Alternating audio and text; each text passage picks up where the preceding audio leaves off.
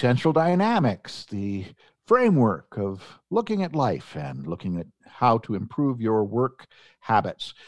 Uh, my name is Reed McCollum. I'm your host, and I am here with Mr. Derek Hudson, who came up with the framework and has much to say about it.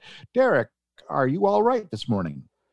You know, I am, but it's uh, this is going to be an this is going to be a, a tender conversation. I think. Um, I think so too. Uh, it's uh, I, sobering indeed. I, I'm really happy to have Mackenzie Brown with us today. Uh, Mackenzie and I used to work at Edmonton Economic Development, um, and Mackenzie joined us. Um, now, I actually I have to tell this story, Mackenzie. Uh, I hope you don't mind, but Mackenzie was uh, seconded from the provincial tourism department to work at Edmonton Economic Development. And she made a presentation at a staff meeting on what she did. And then in the meeting, she asked for a job. oh my goodness. Well, that's that's a woman after my own heart. I obviously she's worth it. I would just like to point out that Mackenzie thank you for joining us today. And uh, I understand you're from the Indigenous Tourism Bureau. Is that right? Yes, I work with Indigenous Tourism Alberta. And M- Mackenzie, just for us, is Indigenous Tourism Alberta an independent organization then?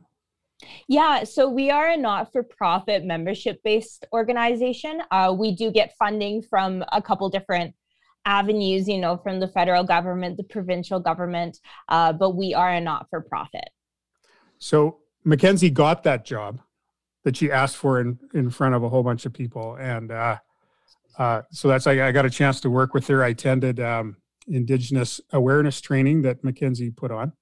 It's fantastic. And, and so as we thought about having guests on season two, um, I really wanted to, to talk to Mackenzie. And that, that thought came to me before the discovery of the unmarked graves in Kamloops and today we have other information about. Uh, yesterday was it was in Quebec, and now Saskatchewan. And so I think our hearts are reeling a little bit here with the magnitude of this tragedy, which I think is going to be uncovered um, over uh, over the days and weeks ahead. So the first question that we asked Mackenzie off air, but are you okay to carry on with the conversation today, Mackenzie?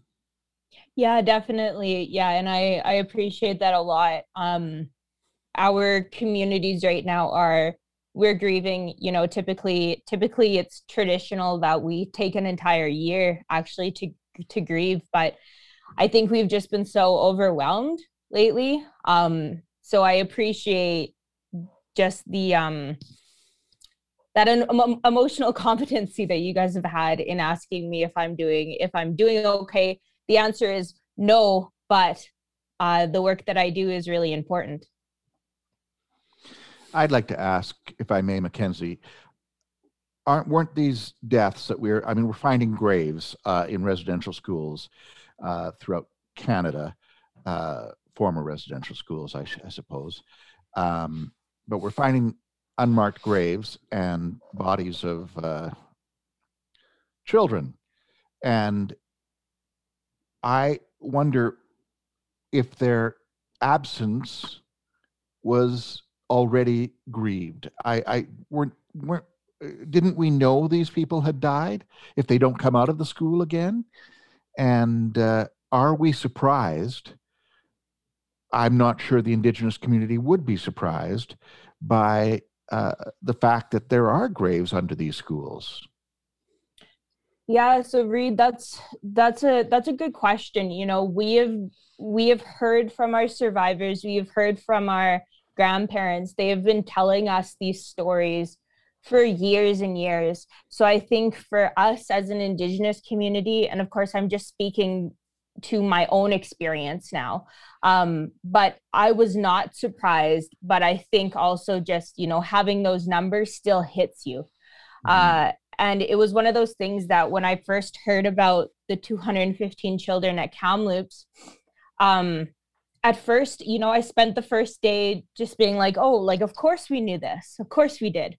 But then when it starts to really set in, that's when it's almost like we start to grieve again because uh, it's so different when you're hearing stories as opposed to when you have that that hard evidence and i think that it's been it's it's uh ignited a flame in the non-indigenous community because i think that they truly and are finally starting to really understand. Because they've also heard these stories but again it's different when you when uh, the evidence is there. Yeah. It, it becomes very real and so, so mackenzie to kind of to kind of get i don't want to get to a solution. You know that's a complex thing that's going to take many years but um, i was in a conversation with some friends similar backgrounds to me um, alberta born and raised um, probably weren't as aware of these things when we were taught in school. Uh, it's not the way we want our society to be. It's not how we think. Um, and so the question was so like what do we do? How do we move forward? And in that conversation one thing I, I said was well i think we just need to to get to know each other and to understand indigenous culture and its place. Uh, and then as i said that i thought and you know and so what is what's the opportunity with indigenous tourism? And then i had already been thinking about bringing you on just because i think highly of you um, as a person. And so now we have this opportunity. So what is it that non-indigenous people who want to make things right uh, should be doing could be doing? And then what role would uh, tourism have in that because it seems like a really positive opportunity but i don't i don't fully understand what what would be there now go you've got 25 minutes so. fantastic. Yeah you know what? Those are those are really really good questions. Um one of the things that we have been saying is there are two parts to truth and reconciliation. And oftentimes when people find out about certain aspects of the truth they want to jump into action. Because when we sit with uncomfortable feelings we feel uncomfortable. Um part of truth and reconciliation is taking those feelings on and and sitting with them um, educating yourselves. And reconciliation i think sometimes people think about it as this big thing but there are small aspects to reconciliation such as learning the traditional territory that you're on um, learning a word in the traditional language of the territory that you're standing in um, you know, if you have monetary funds, donating to some amazing Indigenous organizations, uh, even purchasing Indigenous, right? Uh, if you have a birthday coming up, you know, there's there are some amazing artisans all all across Alberta. So reconciliation can be these small things, but it really does start with truth. Um, there are some really amazing resources out there right now. I highly recommend uh, the University of Alberta. They have an amazing Indigenous course that is completely free. Uh, it's a fantastic course. There are there are books. Uh, I highly recommend reading "Inconvenient Indian" by by Thomas King. Um, so so there there are aspects of education that still need to happen before we can get into those kind of action pieces. But where my passion lies is in Indigenous tourism. So across Alberta, we have storytellers, we have medicine keepers, we have knowledge keepers who are sharing their stories through experiential tourism. And so right now we have an opportunity to really learn about our own backyard, to learn about the stories of the people who have been here before. And who and how to create relationships with one another. And indigenous tourism gives that opportunity you know whether it's you want to go on a plant walk or you want to learn about indigenous cuisine traditional indigenous food sovereignty um, about the stories of indigenous people drumming and singing cultural centers you know there's we we currently have 158 members uh, at Indigenous Tourism Alberta, which means that there are 158 unique experiences for you to go to this summer, next summer in Alberta. And they all want to help you to learn about our culture in an appropriate and a really fun way. That That sounds fantastic, and I'm salivating already. Now, one of the disadvantages of uh, the podcast world is there's no visual. But Mackenzie, I don't tell consider us. that a disadvantage. By Yeah. the way. Reed keeps claiming he's good looking. Mackenzie, tell us what's on your T-shirt. My T-shirt says, "I was told that there would be fry bread." so um, my father and my stepmother uh, about 25 years ago um, were sent as uh, missionaries for our church to the navajo nation. Oh wow! and they lived uh, they lived on the res uh, and worked with the people there for a year and a half. And um, came back loving fry bread. And one of one of the cool things about the navajo is uh, they call themselves the dene. Mm.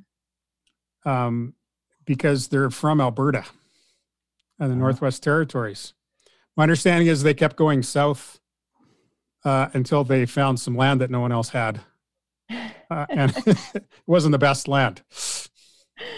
Um, so fry bread makes me salivate right there. So you know, I like can anything with the word fry in it. yeah, Oh yeah, right. absolutely.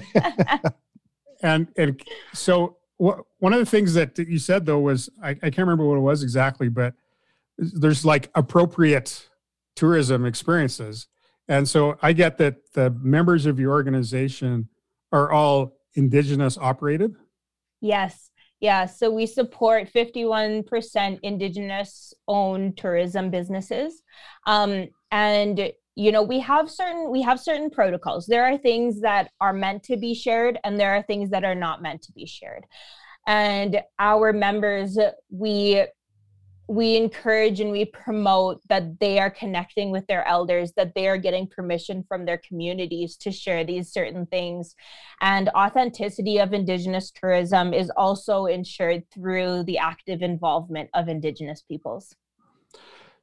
So if uh, if a family or individual wanted either just out of curiosity, uh, just looking for a good time, or maybe in a in a sense of this uh, increased understanding, were to participate in any of those activities, they're they're uh, that's a respectful way to learn, and uh, there's no um, sort of appropriation or stereotyping or anything like that involved in the kinds of things that your organization would promote. absolutely. Yeah. And the thing the thing is as well is that you know our our businesses our members they are 51% indigenously owned. Most of them are 100% uh, the beautiful thing about indigenous tourism is one we see the economic impact you know prior to covid it it contributed to 160 million dollars of a gdp contribution. So we see that economic impact where it creates economic sovereignty for our nations but then we also see those social impacts and they almost outweigh those economic impacts because it means that our people are making a living teaching about who we are as indigenous people or living in their traditional ways.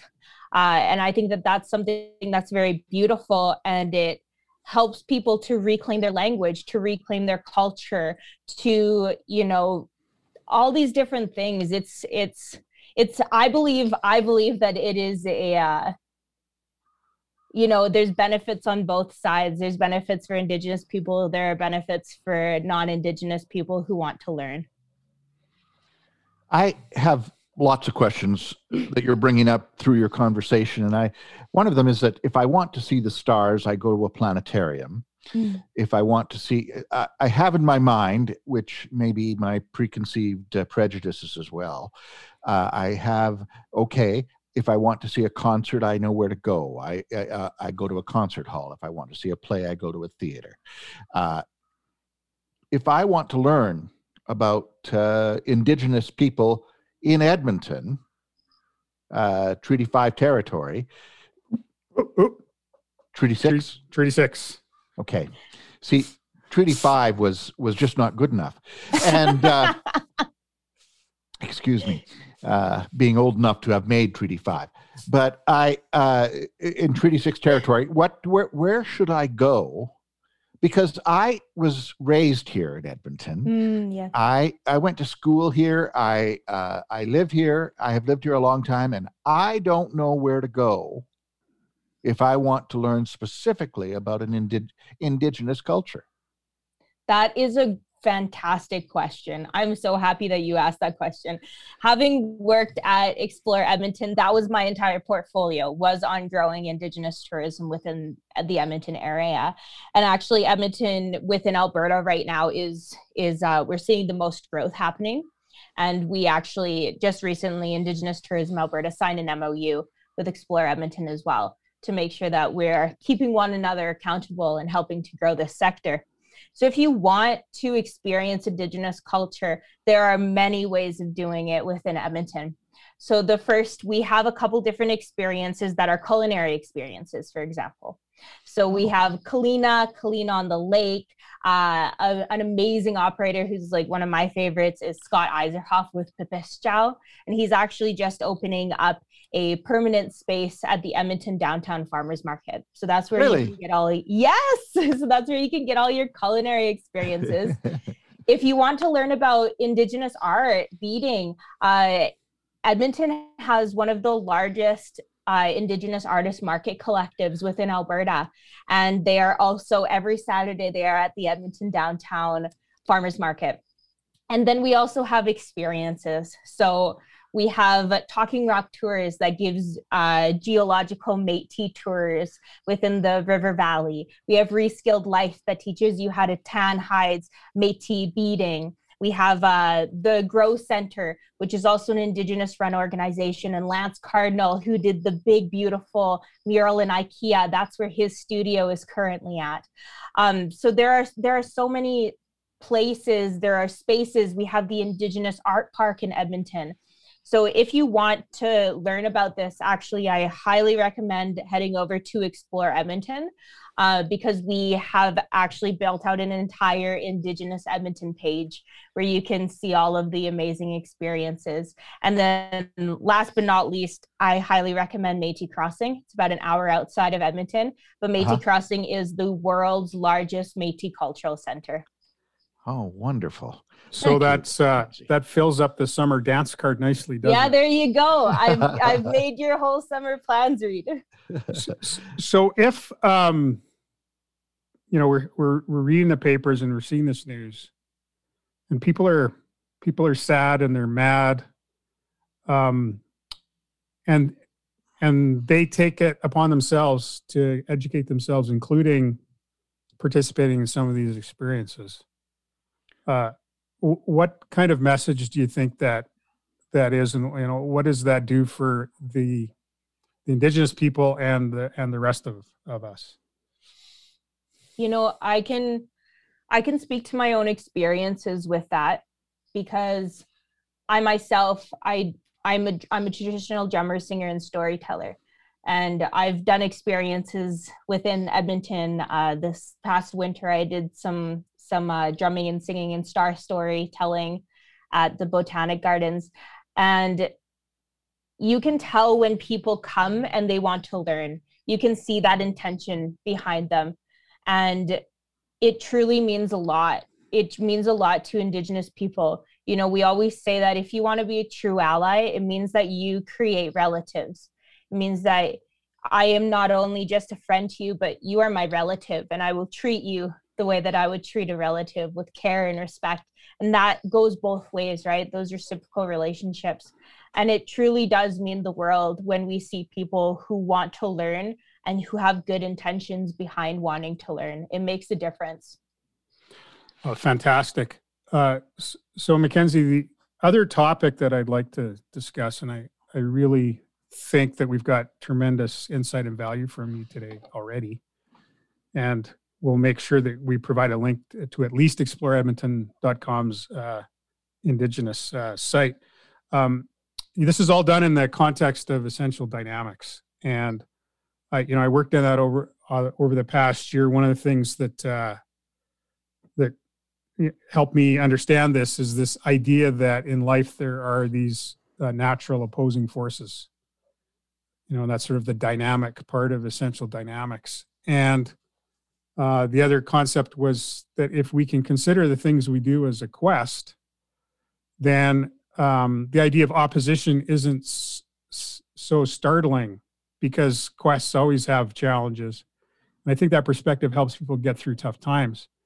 And um, I'm just wondering in your culture, if some of those things, it seems to me that some of those things are, are pretty prevalent in the underlying philosophies. And I just wonder what, what, uh, what your thoughts are on that.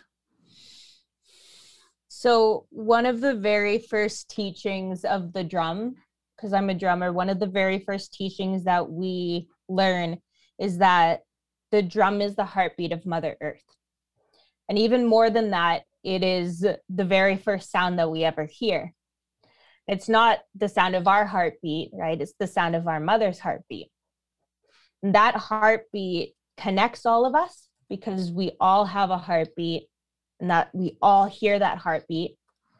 But the heartbeat also reminds us that there will be times where the beat is strong and that there will be times where the beat is soft, right? So when you hear the heartbeat, it's that thump, thump, thump, thump, thump, thump, weak, strong, weak, strong, weak, strong. And our life is like that too, right? There are going to be times where you have those weak moments, and that's where you gather your circle of support so that they can carry you through those weak moments. And then you have to remind yourself that strong will be coming and that strong is around the corner and when you're strong that's when you put those systems in place to help you carry to help carry you through those weak times but we can't have we can't have one or the other we do need to have both because they remind you know when we're in those weak times we remember to look forward to those strong times and and to live in those strong times to not take them for granted I appreciate wow. that especially. Wow. I wow. I think that's that's very wise as as uh, you have shown throughout this podcast. I certainly appreciate your being here. I want to have you back at some point, if we can, just to discuss because what we raised with the questions of the residential schools. Uh, I want to know in terms of essential dynamics, Derek. What has what do you do when our when the proposed uh, quest is uh, flawed? or in this case, evil. Uh, the it, the bodies were finding the attempt to assimilate uh, out of what was considered the best for the per, for the uh, indigenous people. How dare we make that assumption? And uh, was that not, in its way, an attempted genocide to erase the culture? And those are questions that we would have to save for another time. But I so appreciate talking to you, Mackenzie, who with you can see things with a clear with clear eyes that I do I do think. Uh, Derek, uh, of all your friends, is she is she your smartest? well, so what what Mackenzie offers here, uh, and this is maybe how I want to close on it, is is the wisdom of thousands of years of people who stayed connected to nature. Mm-hmm. And, yes. you know, we talk about drivers and constraints, and in Mackenzie, just even in talking about the drumming, there's a natural flow to nature. I, I consider it as, you know, as a spirituality. And uh, one thing that we found out is you cannot get rid of that from these people. Mm. And so we should be delighted and proud that this is part of our country. And the thing for us to do is to come together. And um, I'm just thrilled that Mackenzie's so brave and uh, and articulate to share with us today. Uh, one of the things that we can do to do that, and so we'll make sure that we let people know how how to do that. But I think more of it is the way we need to learn more about the way we can think to be more naturally aligned with each other and with that spiritual energy that uh, she talked about. So, Mackenzie, th- thank you so much. Uh, our hearts are with you and um, everyone affected by the news today and the past few weeks. We'll get through this. Yeah. Thank you for turning our anger into thought and consideration. I anger you don't I don't know what to do with anger anger just simmers.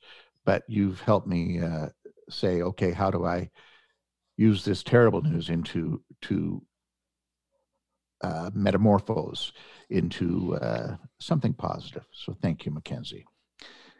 Uh, for Derek Hudson, Derek, where can people reach you? DerekHudson.ca, and uh, be welcome to uh, to communicate on all of these things.